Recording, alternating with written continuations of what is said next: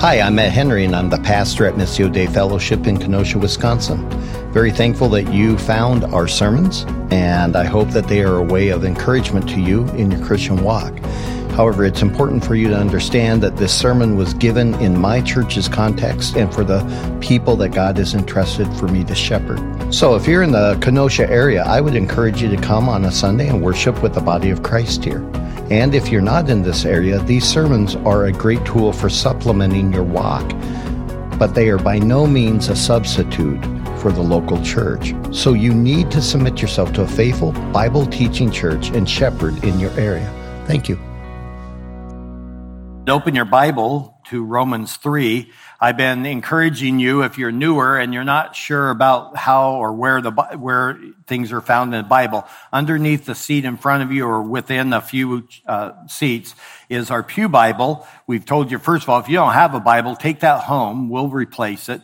Um, but I'll just give you the page numbers. I, I, do want you to know I won't keep doing this, um, but for this series, I want to be able to do that.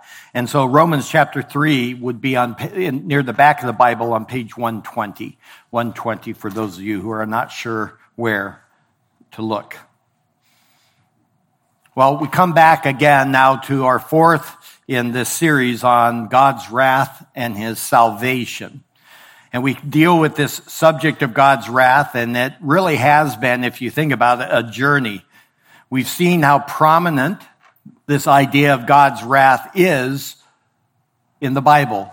And it is a wrath against all who sin. And that becomes a very hard truth for any of us to hear and understand because we all sin and are all rightly judged guilty before God. If you already have doubts about that or questions, then I would ask you to just go back and hear the other sermons where we look at the scripture and see how it describes all of humanity. We are all judged rightly guilty, guilty before God.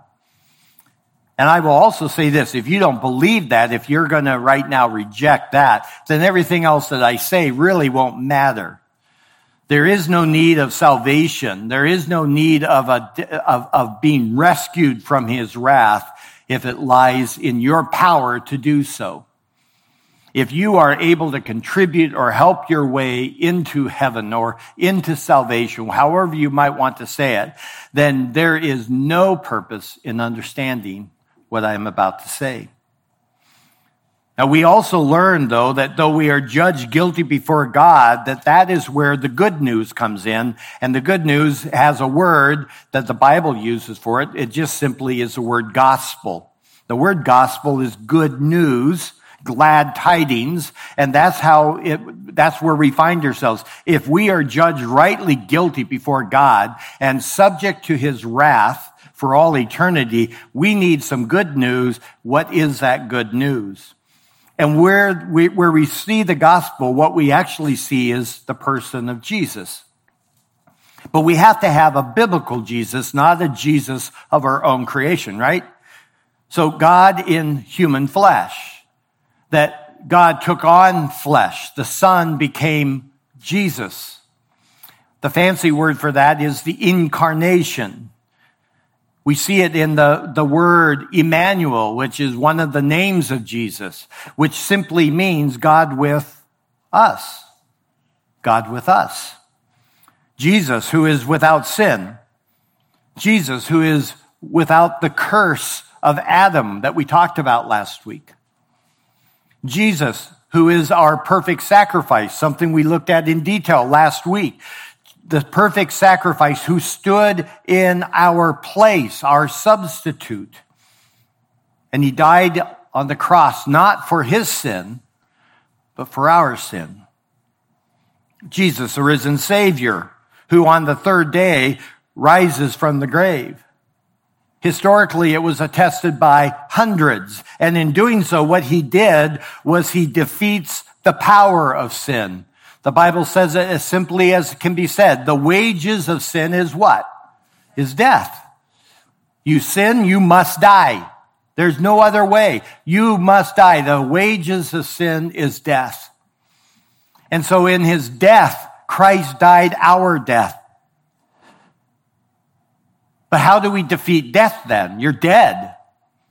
Well, he rose again, as he promised on the third day. And in doing so, he promises that he will raise us from the dead. And so not only is the power of sin destroyed, but the power of death is destroyed. And so Jesus becomes that key. He's the one who defeats the enemies that we say over and over again that you and I cannot defeat. We can do many things in our life, but we will never defeat sin, Satan, and death. We can't. We can clean them up. We can adjust them. We can hide them. We can deny them. We can call them not sin, but all of it is still real. We sin. Satan is alive and we are under his power apart from Jesus Christ and we will all die. He is the triumphant one who is now at the right hand of God the Father. Jesus has triumphed. He is the one who is going to return, therefore, and judge the living and the dead. And so the gospel is so important for us to understand, but it is also important for you to remember that the gospel is not what you must do. And many times when you ask a person, what is the gospel? They will talk about what you must do, and that's not right. What the gospel is, is what God has done through Jesus. The gospel is what God has done, what God has accomplished. And then after that, once you understand that, the command is to believe that gospel. Believe that good news. Cast your hope, your trust, your life, your breath, everything about you upon Him. And the promise then is that you will be saved from the wrath to come. I thought about doing an entire sermon on this, but I chose not to. Let me do a little bit though before I get into the bulk of my sermon. The wrath of God is real. We've talked about it, that it's like a raging river and all of humanity is in it and there is no escape and it's all hurtling toward that ocean of eternal wrath that is called hell. And only in Christ can we find escape and salvation. Now, that wrath of God is something that brings many curses upon us.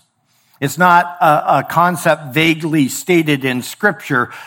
It is a reality that's based upon God's justice and his honor, and it has real consequences. So, again, we like to make the wrath of God very abstract.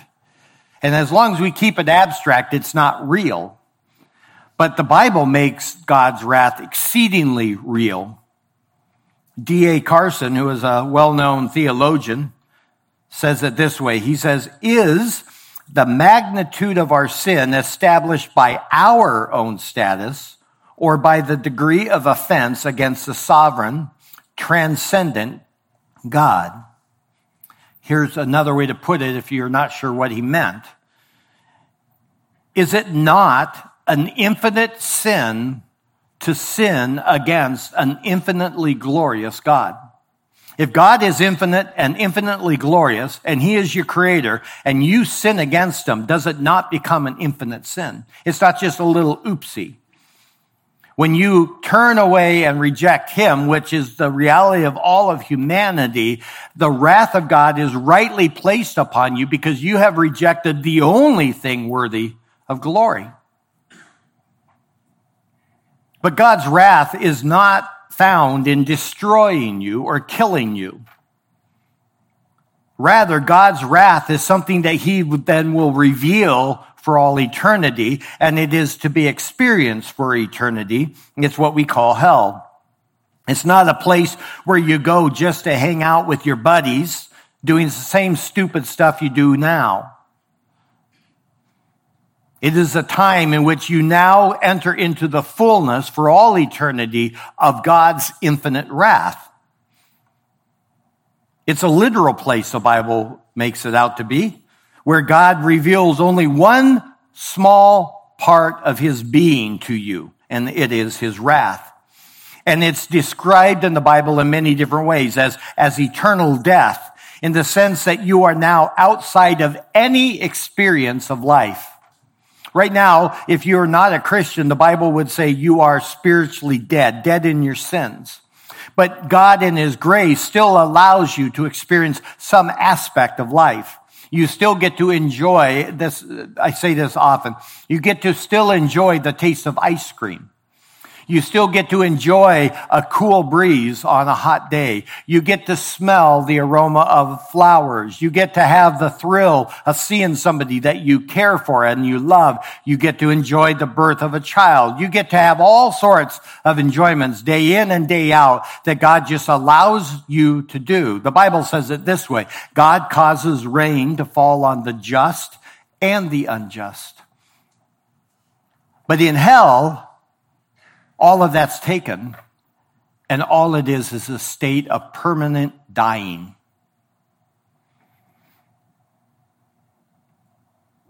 Jesus makes it very plain that hell is exceedingly easy to enter. In fact, all you have to do is be born. It's described as a wide path with many on it. In Matthew 8 12, Jesus says that hell is a place of conscious suffering that is described in three different ways. Just in, in Matthew 8 12, he uses three descriptors for it. It is outer darkness, there is weeping, and there is a gnashing of teeth. There's no grace, there's no mercy, there's no kindness, there's no patience, no relenting. The dam that held back his righteous wrath has been broken, and it's yours for eternity. And that suffering in hell is not some weird grace of God where it eventually cleans you up so that you can enter into heaven. It is simply judgment forever. And we get a small, tiny glimpse of that wrath when we consider Jesus on the cross, where we all know, if we, you've read the Bible any, you know in that Mark chapter 15 where Jesus is on the cross and he cries out in a loud voice, my God, my God, why have you forsaken me? And then it says that he gave up his spirit and died. That that was that time, that moment when he who knew no sin, the Bible says, became sin on our behalf, in our place, and when that took place, his father turned away from him. Instead, he poured that wrath that was mine and yours upon his son. And he cried out. It's that withdrawal of the smile of God that we long for and we experience so often and yet seldom give thanks for. And it's forever the frown of displeasure by your Creator. In fact, the Bible portrays hell as God's pouring out of his, here's the word, it, literally word used, it is, hell is God pouring out his retribution upon all who reject him.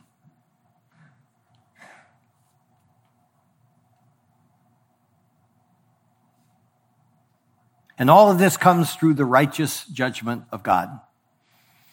So in Revelation 20, just listen to this.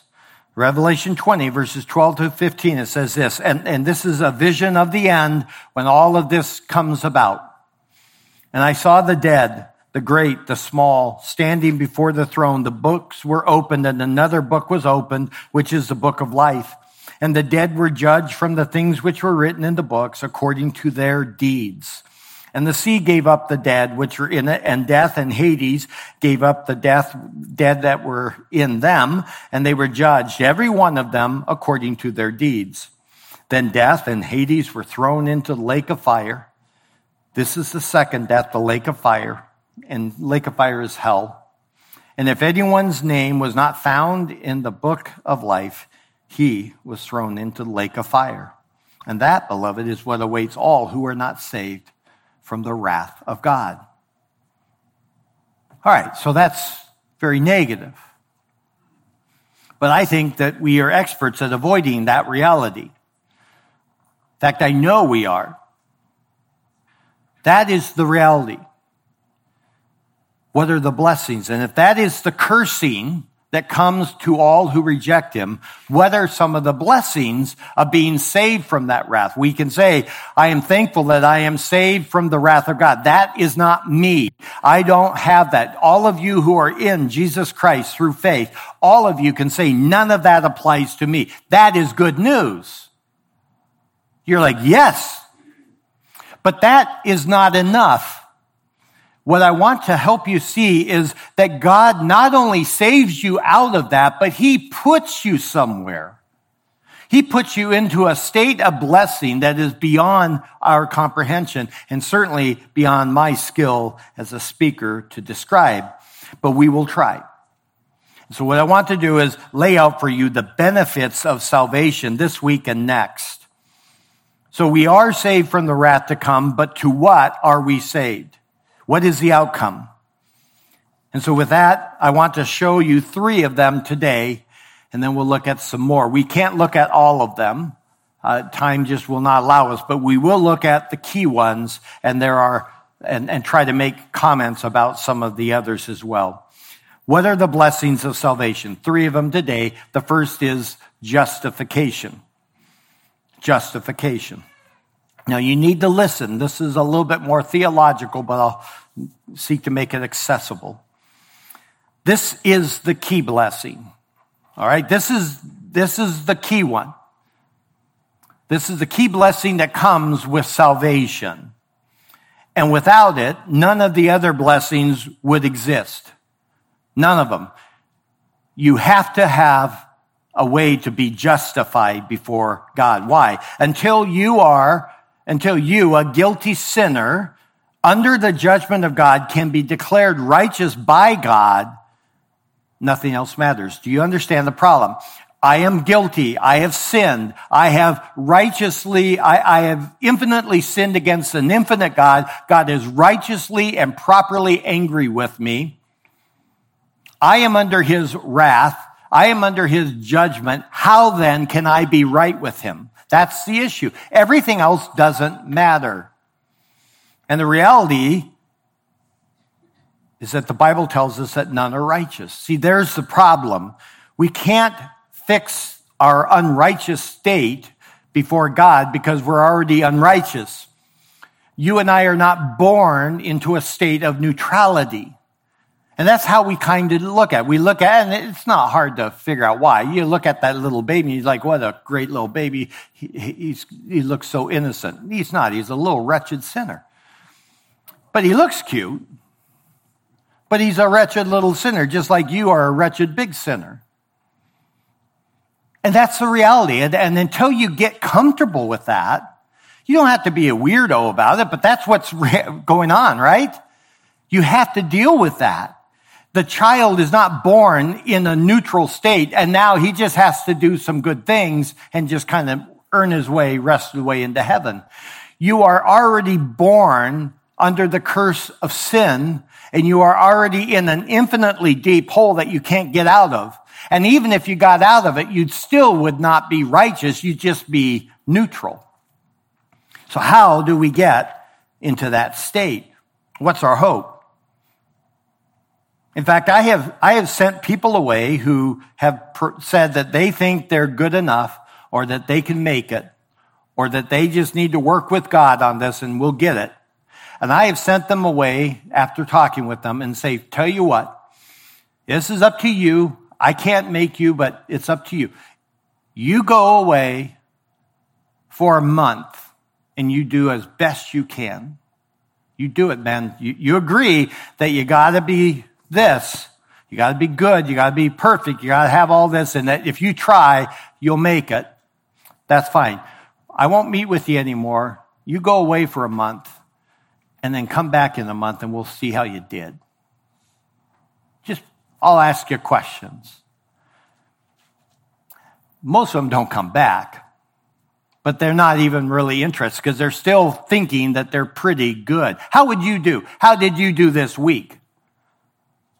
You husbands, you love that wife of yours like Christ loved the church every waking moment of your day, right? You wives, you, you submitted and, and showed respect to your husband in everything, just like Paul commands, right? Children, you obeyed your parents as unto the Lord in a way that caused your parents to fall on their knees and cry in thanksgiving for how good you are.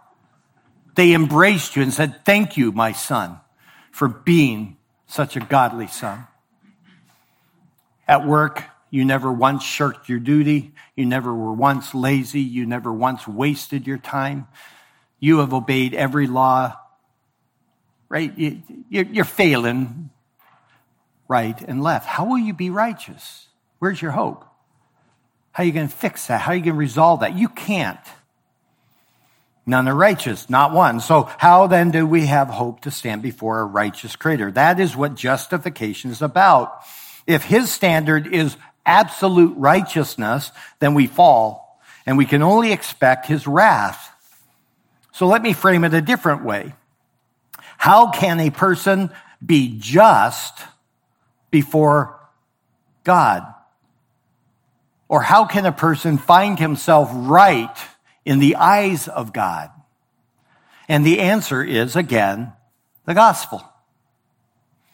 And that's why we have to get the gospel right. That's why we talk about the gospel in our prayers. We sing about the gospel in our songs. We're reminded of the gospel in the Lord's Supper. And that's, if you haven't noticed, almost every Sunday woven one way or the other into the sermon because what we have to have daily is a reminder of the gospel and that this is where we rest. And when we get the gospel right, when you understand it and you rest in the gospel and you believe the gospel, you have one blessing immediately upon you. It's called justification. That is the key one. Simply put, you are justified, and what that means is that you have been declared by God to be righteous. Key word there, declared to be righteous, that you are now in a right standing before the Holy One. But it's not due to your performance of obedience ever. Your best efforts or anything else, none of those things will ever be factored into your justification. It is solely based upon Jesus Christ, who is our substitute. We are imputed, here's another word, I'll explain it. We are imputed his righteousness. So, what's imputation? Imputation simply means to ascribe or transfer something from one person to another. So I'm going to give you the simplest one. I remember being taught this years ago in a class called uh, Discipleship Evangelism and just how to share your faith. And when you're trying to describe justification, you need to say, so how does a wretched sinner become righteous. And so the, the, the, illustration is very simple. Here's you, and this is your sin. So this is you, this is your sin, and it weighs upon you and covers you, and you are declared guilty. And here's Christ. And what happens is it's called double imputation. God transfers your sin to him, and he dies for you. In the same way, here is Christ. Now we're going to call this absolute, perfect, eternal, infinite righteousness. This is Christ's righteousness. And here are you, the wretched sinner. Your sin is transferred to Christ and he pays the penalty and he transfers his righteousness and it now covers you. That is simply put the doctrine of justification. And it's complete. You don't become more justified 10 years later. Never. Not one of you. You may, and, and we all tend to fall in that. We, we start to think it's up to us later on to keep it going. But justification is a moment where God imputes upon you the righteousness of Christ, and you are now declared to be righteous, not because of you, but because of Christ. And you'll never be more justified than you are on the moment you believed. What you then do will grow in your salvation. That's called sanctification, that process of becoming more holy and godly and so. But none of that adds to your justification. You are justified fully and completely at the moment you believe, and it continues into all eternity. So on the day of judgment, think about this and answer in your own mind. On the day of judgment, you stand before Jesus Christ. Will your salvation be upon your righteousness and goodness? Or will it be Christ? Will it be that you, well, I asked you in my heart, I trusted you, and I went to church and I did this and I did that? Is it going to be that? Or on the day of judgment, will you say, I plead Christ? I got nothing. I got nothing but Christ and his righteousness.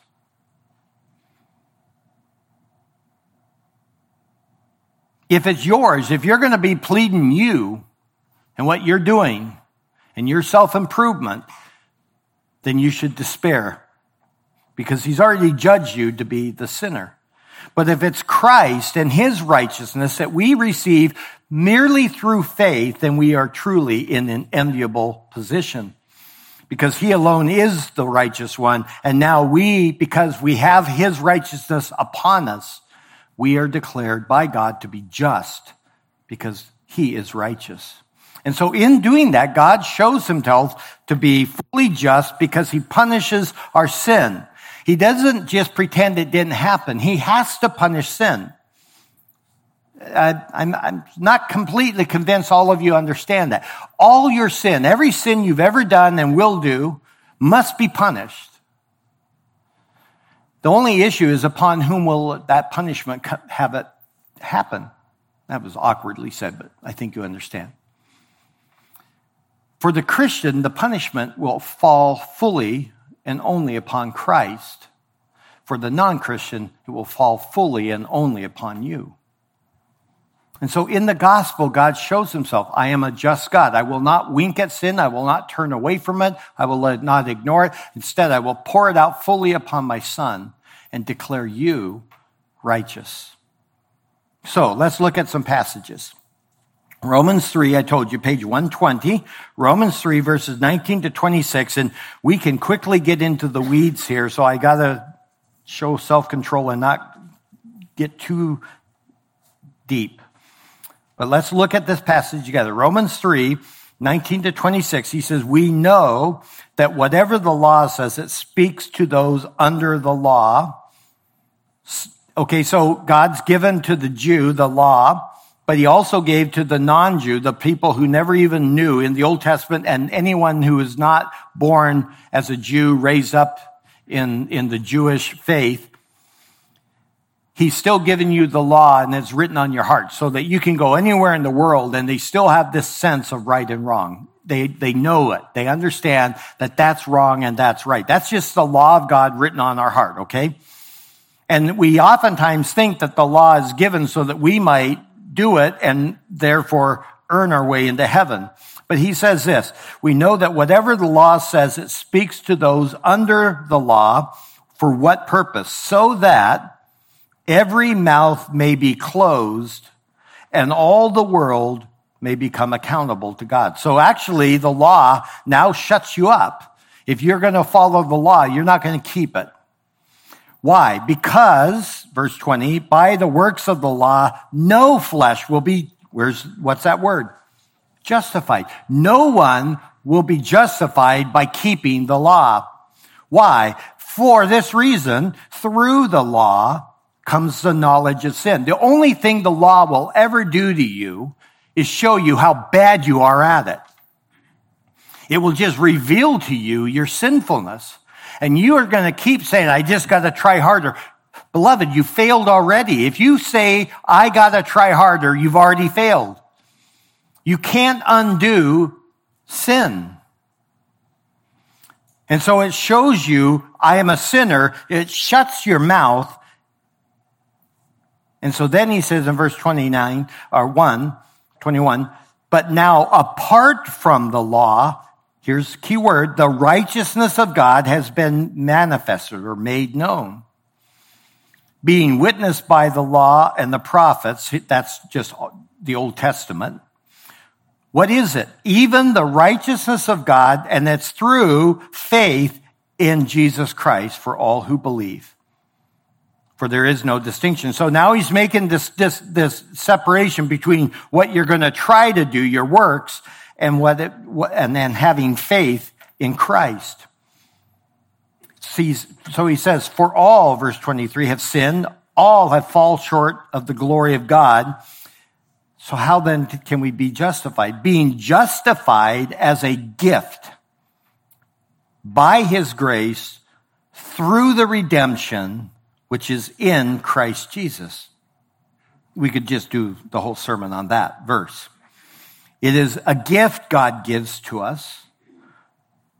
It comes to us by grace. Remember last week, unearned favor. We don't do anything to earn it. In spite of us, we receive it. So this justification, this declaration of being righteous comes as a gift because God shows us grace. But it comes specifically through this thing called redemption that we'll look at later today. And where is that redemption, that purchasing out of some enslavement? Where is that found? It's found in Christ Jesus. Well, so what do we then learn about Christ in verse 25? Whom God displayed publicly as a propitiation in his blood through faith. That God, that, that fan, we won't get into it in depth, but the word propitiation, he deals with our sin and his wrath toward us through Jesus' death. This is to demonstrate his, God's righteousness, because in the forbearance of God, he passed over the sins previously committed for the demonstration, I say, of his righteousness at the present time, so that he might be the just, be just and the justifier of the one who has faith in Jesus. So where's the boasting? Verse 27. It's excluded. So here's the thing through Jesus Christ, this righteousness is found, not in ourselves, but in Christ. And he does it apart from any effort on our part, because any effort on our part only brings judgment and an awareness of our sin. But in Christ, he brings us this justification, and it is ours to enjoy because we have trusted in Jesus. So it's through faith and always through faith. We're going to trust in this. We're, our hope rests there, but it's not the faith that saves you. It's God's grace that saves you. Simplest illustration I can give to you in, a, in some vague way is it's a difference of agency versus instrument or instrumentality. You're a starving person and you need to live. And I give you a bowl of soup that's nutritious, and you take a spoon and you start bringing it up to your lips, and you start taking the soup into your body, and, and in it, it begins to give you the nourishment, and you're saved, right? Would you attest salvation to the spoon? No. The spoon was merely an instrument that brought the thing that saves you into your mouth. It is that soup. And in the same way or similar way, it is God's grace that saves you. And it's through faith in Christ that you receive this. You trust in Him and Him alone. Go over one page, 121, if you're in the Pew Bible, to chapter 4, verses 2 through 5. 4, now he's going to talk about this guy named Abraham. If you don't know who he is, don't worry about it. He's just very important. But if, for if Abraham, he's talking about back in the Old Testament when Abraham was called by him and he believed and he was saved. So he's talking about that, but it's going to use the word justified. For if Abraham was justified by works, he has something to boast about, but not before God. For what does the scripture say? And Abraham, and it says this, and Abraham believed God and it was reckoned to him as righteousness. Now to the one who works, his wage is not reckoned as a favor, but what is due. But to the one who does not work, but believes in him, meaning in God, who justifies the ungodly, his faith is reckoned as righteousness. Here we see that idea of imputation and, and God declaring you as righteous. And he brings out Abraham because the Jews at that point had somehow gotten Abraham into being, it was through his good works that he was a righteous man. He's like, no, And the reason he keeps bringing up works and us not being able to be saved by our works is for this simple reason. That's our default setting. Every one of you struggles with this, even as a Christian. It's just in us to think it's up to us. We got to do something. And that's what he's showing. He's like, no, it's not through that. If he could do that, he would boast, just like you and I would boast. And in fact, I have listened to people boast and tell me why they know they're going to heaven. The reality is, Abraham just simply trusted in God and his message. And he says, God declared him to be righteous. One more passage, just one. Turn the page, perhaps, to chapter 5, verse 1. So now he's spent four chapters working on this justification that we must be declared righteous by God through faith that occurs, but it's by God's grace. It is God declaring a wretched sinner to be righteous. And then he says this in verse 5, and here we see the blessing of salvation. Therefore, notice the verb, having been justified. Not being justified. It's not an ongoing event. It's not, therefore, while we are being justified or we shall be justified. This is, we have been justified. How? By faith, we have now peace with God through our Lord Jesus Christ. The blessing of justification is that we are declared righteous, though we ourselves are a sinner. But what that happens to us then is we are no longer his enemy. We are no longer under that frown of God. We are no longer under that condemnation of death. We are no longer children of wrath, sons of disobedience, dead in our trespasses. We have been declared righteous. We will always be righteous. And you say, yeah, but you don't know what I did last night. I don't care what you did last night. It has no bearing upon God's declaration. This doctrine is what separates Roman Catholicism with the Christian faith. In the Roman Catholic faith, you are not just having been justified. It's not a past event you are in a constant state of trying to become justified.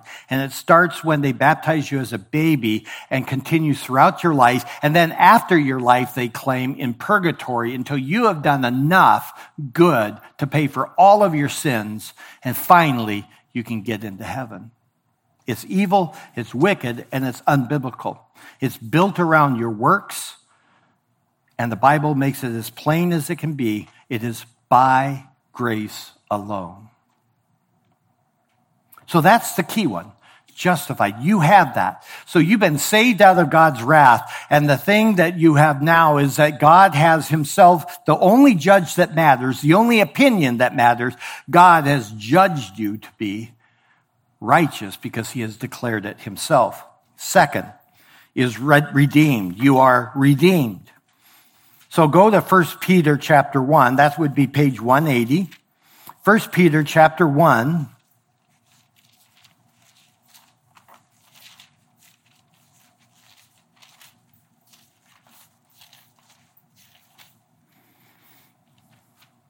Verses 18 and 19. This redemption. I want you to see here in 18 and 19, he says, knowing that you were not redeemed with perishable things like silver or gold from your futile way of life inherited from your forefathers, but instead you were redeemed with precious blood as of a lamb unblemished and spotless. What is it? The blood of Christ. The purchase price for those of us who are dead in our sins and enslaved to sin is God's son. And he purchases you out of this enslavement.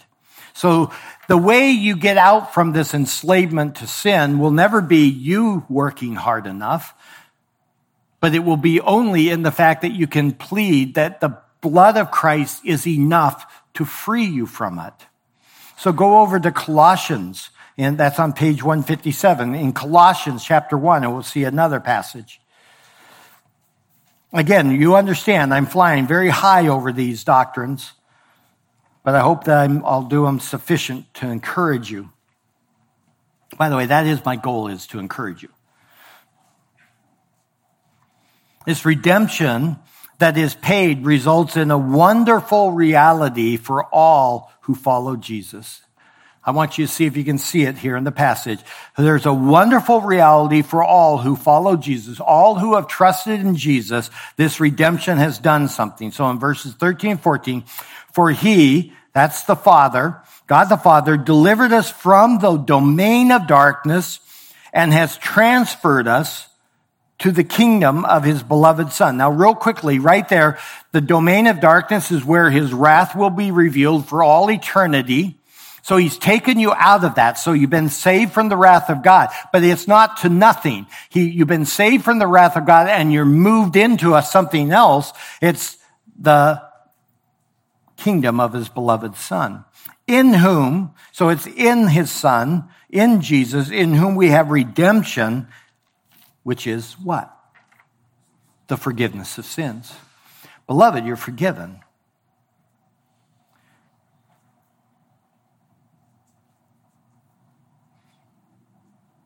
Everything. It's all gone. You're forgiven.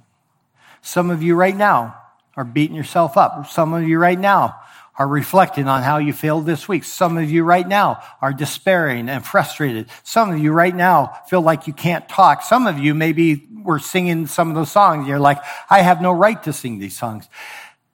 You're forgiven if you have trusted in Christ for salvation. You're forgiven. You're forgiven. You are forgiven. Christ has purchased you out of sin. I would say, as a pastor, the greatest struggle of Christians is believing this.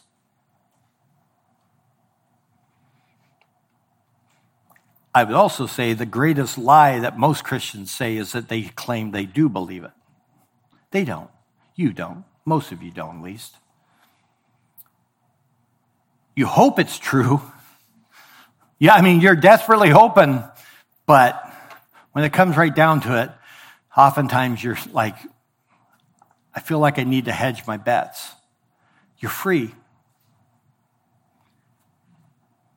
It's like a, a man or a woman born into a, a, a slave situation. And they grow up and they're slaves.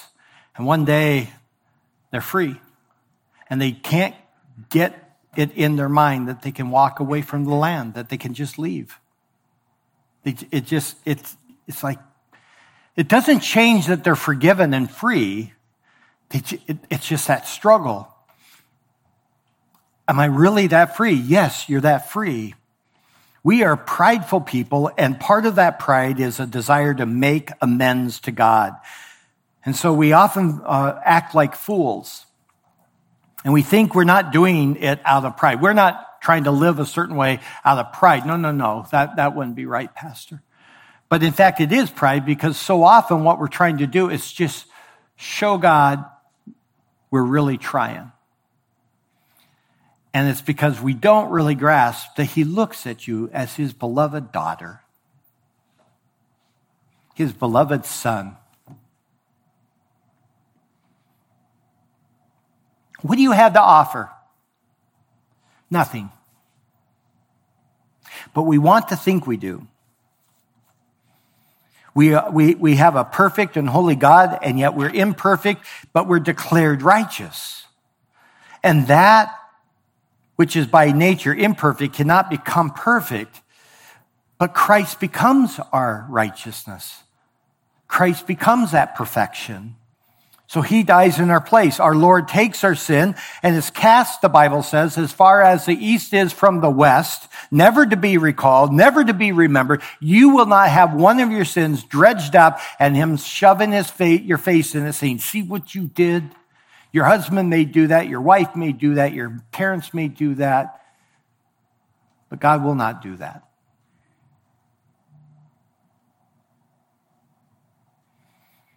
So, beloved, do not be like those fools and go looking for your sin so that you might figure out some way to fix it. It's been dealt with. You've been purchased. It's, it's done. You've been redeemed and you're forgiven. And don't ever, but you will, so I'll remind you of this. Don't ever confuse a feeling of forgiveness with the reality of it. They are not the same and they have no connection to one another. This is true both in coming to Jesus Christ to be saved and the living out the life of a Christian day to day. In both ways, you're like, well, I don't know if I'm saved. I don't feel different. What does field saved mean? But we're like looking for it. And each day, I would tell you, do you confess Jesus is your Lord? Do you confess that he both died for my sin and rose again on the third day? That in him I find forgiveness. Yes, I do that. Then the Bible calls that saved. Yeah, but I don't feel saved. I don't care what you feel. I know it's not pastorally loving, but I don't care. That's what the Bible says. And some days you'll feel great. And other days you're going to feel like mud. First John says that if we confess our sin to God, he is faithful and righteous to forgive us. Not maybe forgive us, consider forgiving. He is faithful and righteous to forgive us and to cleanse us from all unrighteousness. Never does he say maybe. Not if he thinks that you're really trying to clean up your act this time. No, no. He is faithful to forgive.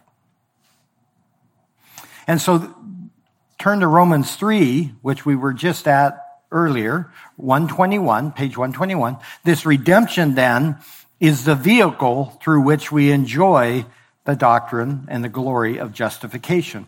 What I'm hoping to show you as we do this is all of these things are, uh, are tied together and they run together.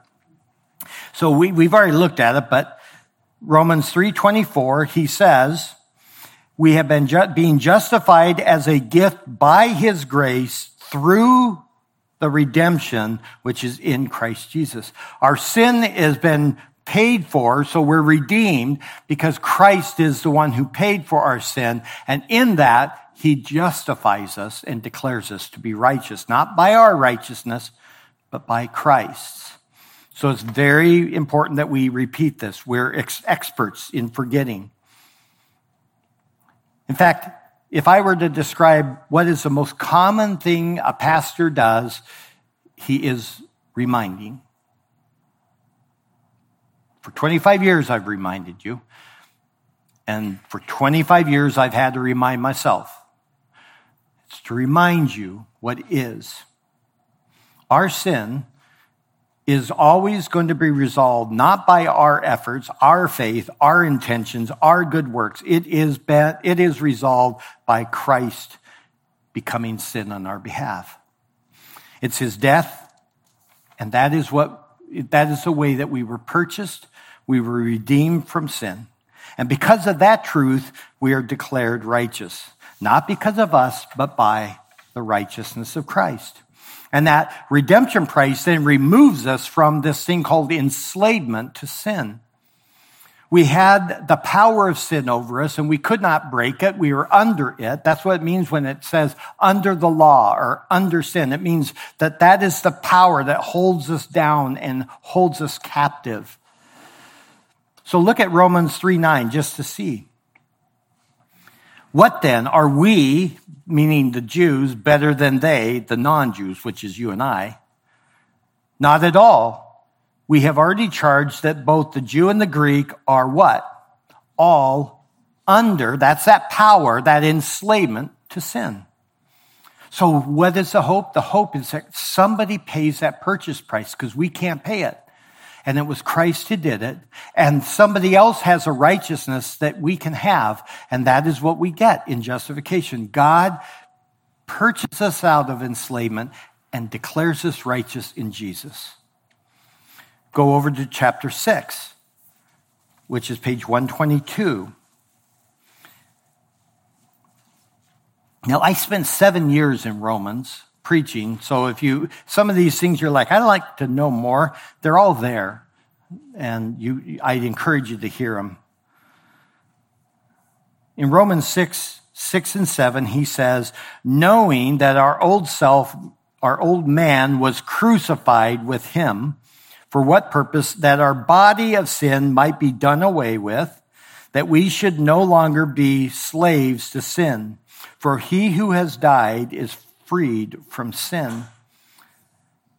What he is trying to clarify here in this chapter is just at the very end of Romans 5, he points out that we're saved by grace. And then people say, yeah, but I have this bad sin I've done. He says, where, whatever your sin is, no matter how high it bounces, God's grace always abounds even higher. It always wins. There's not a point where you say, boom, I'm out. No. If you're in Christ, you're always in Christ. The grace of God is there.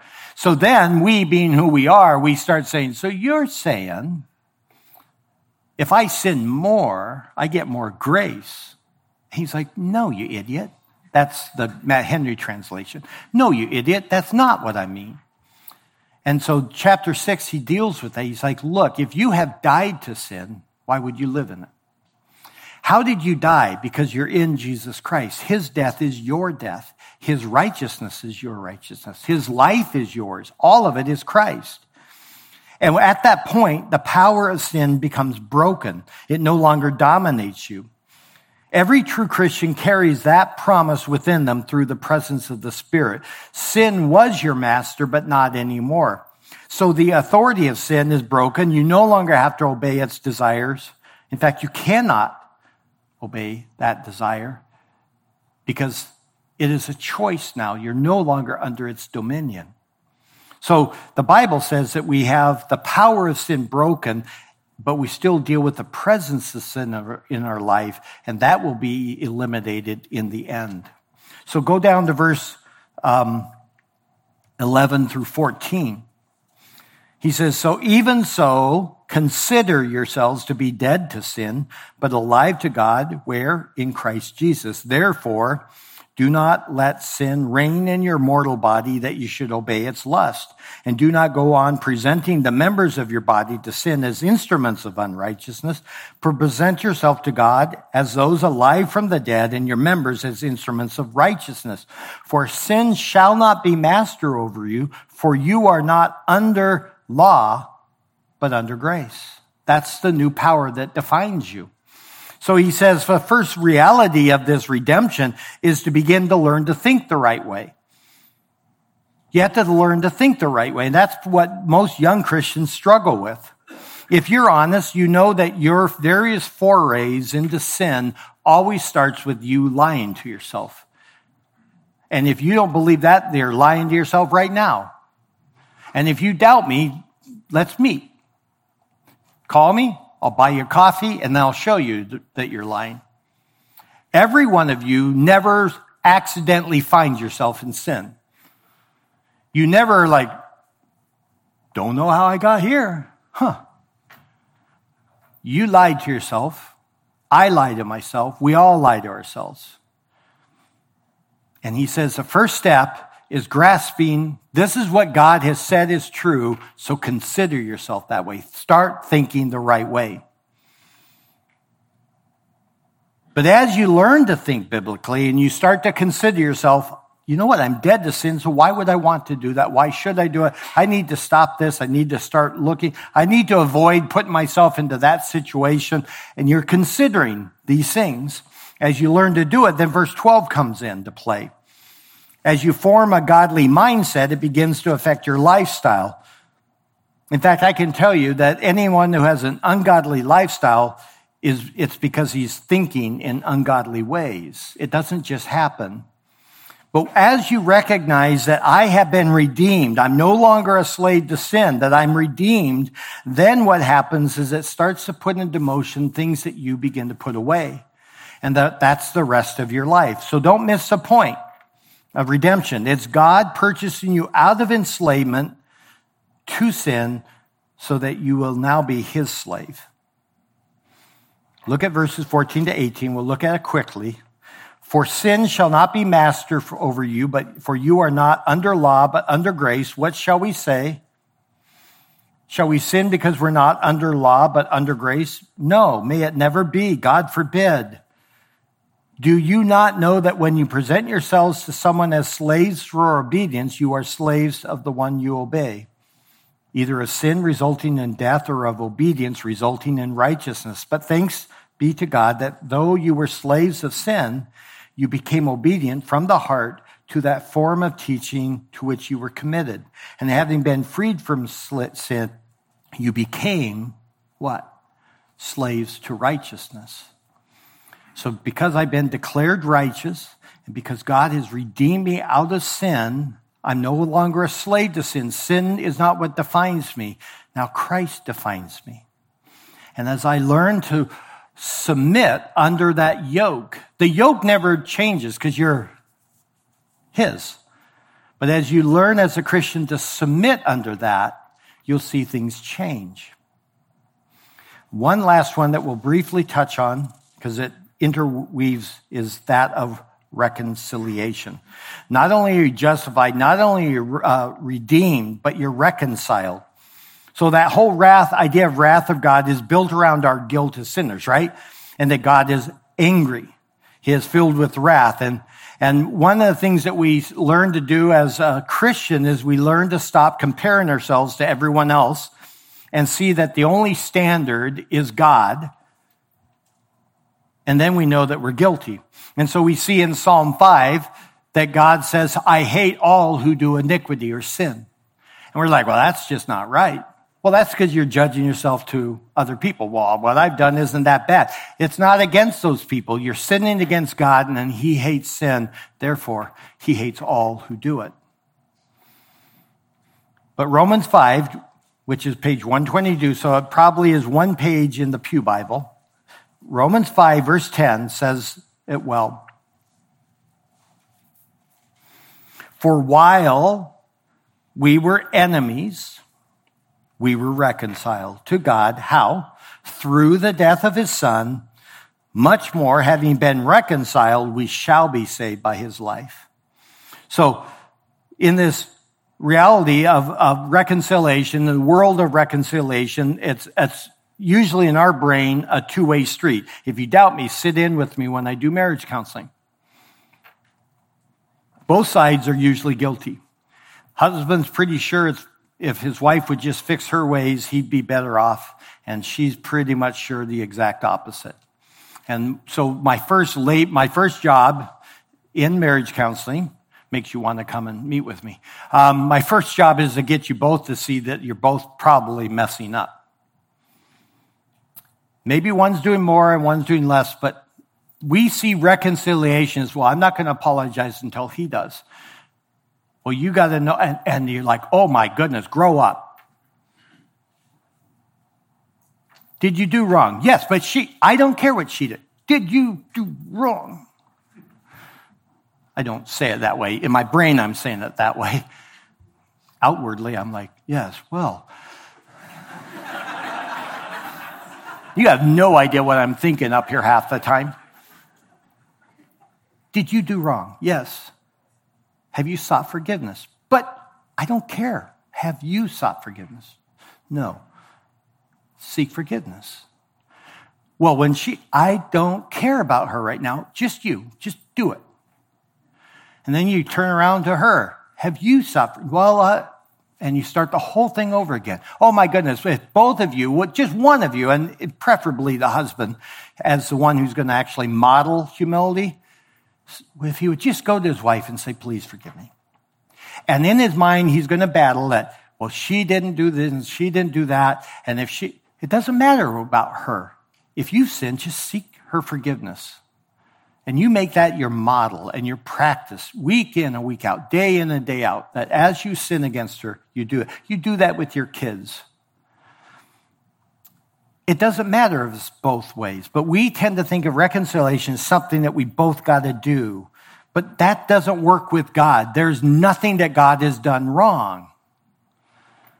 It's all on us. You're the guilty. When you sin, you did not honor him, though he's worthy of it. And as such, the Bible says you have made yourself his enemy. He's the creator. You're the creature. He's the potter. You're the clay. You have no authority and no actual ability to God, go to God and speak back to him and say, I don't agree with you. Who cares? He made you. You breathe because he lets you breathe. We are in that situation. But that's where the grace of God comes in. Did he wait for you to come to him? No. While you were still enemies. While you were still enemies, God reconciled you to himself. How? Through his son. How? He was your substitute. You, but you're saying, but I'm a filthy sinner. No, he has justified you and declared you righteous by Christ's righteousness. But I'm a slave. No, you're not. Well, you are, but not the kind of slave you think you are. You've been purchased out of that enslavement and you are now his. You're reconciled. The blessing is that God's grace reaches out to you in your sin, in your weakness, and he draws you to himself through Jesus. And so you don't have to hide or resist. Even though a Christian will often still do so, they'll, they'll hide from God, they'll resist God because they're afraid, because they've screwed it up again. It's unnecessary. He's reconciled you in Jesus. Go to page 157. I'll make a brief comment and then we'll draw this all together. Colossians 1, chapter 20, chapter 1, verses 22, 21 and 22. That's page 157.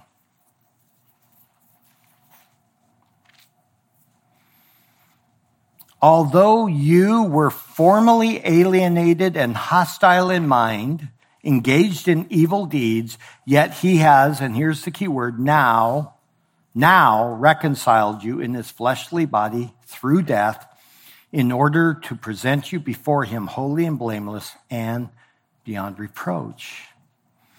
You have been reconciled even though you were his enemy. So if you can get that in your head, if you can begin to own that, you will find that you will rest and you will show a hope in you that is compelling to other people. First Peter, he talks about us always being ready to give an answer for the hope that lies within us. The problem is so often we're, we're strangled by the lies of what Satan says that we're trying to earn his favor. We're trying to get ourselves out of enslavement that we're not slaves to anymore. And we're trying to figure out how we can be friends with God, and all of those things are true. You and I are people who should walk with much hope. And so there you have it. Three very beautiful, very powerful blessings that are found in Jesus Christ. And not one of them was something you had to do. No work, no labor, no promises, no self righteousness, no trying the best you can. They're all simple results of finding your rest, finding your hope to be Jesus alone. You say, Pastor, I am an unjust sinner. I would agree with you. But Jesus is the just one who took your place. You say that you've done great evil. I would also agree with you.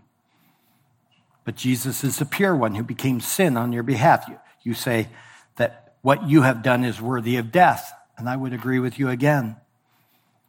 But Jesus is the one who died in your stead so that you might have life. You say that you're worthy of being forsaken and rejected, and I would agree again. And then I would point out that it was Jesus who, as our substitute, became the forsaken and rejected one. That's the gospel. But if you sit here right now and you say you're fine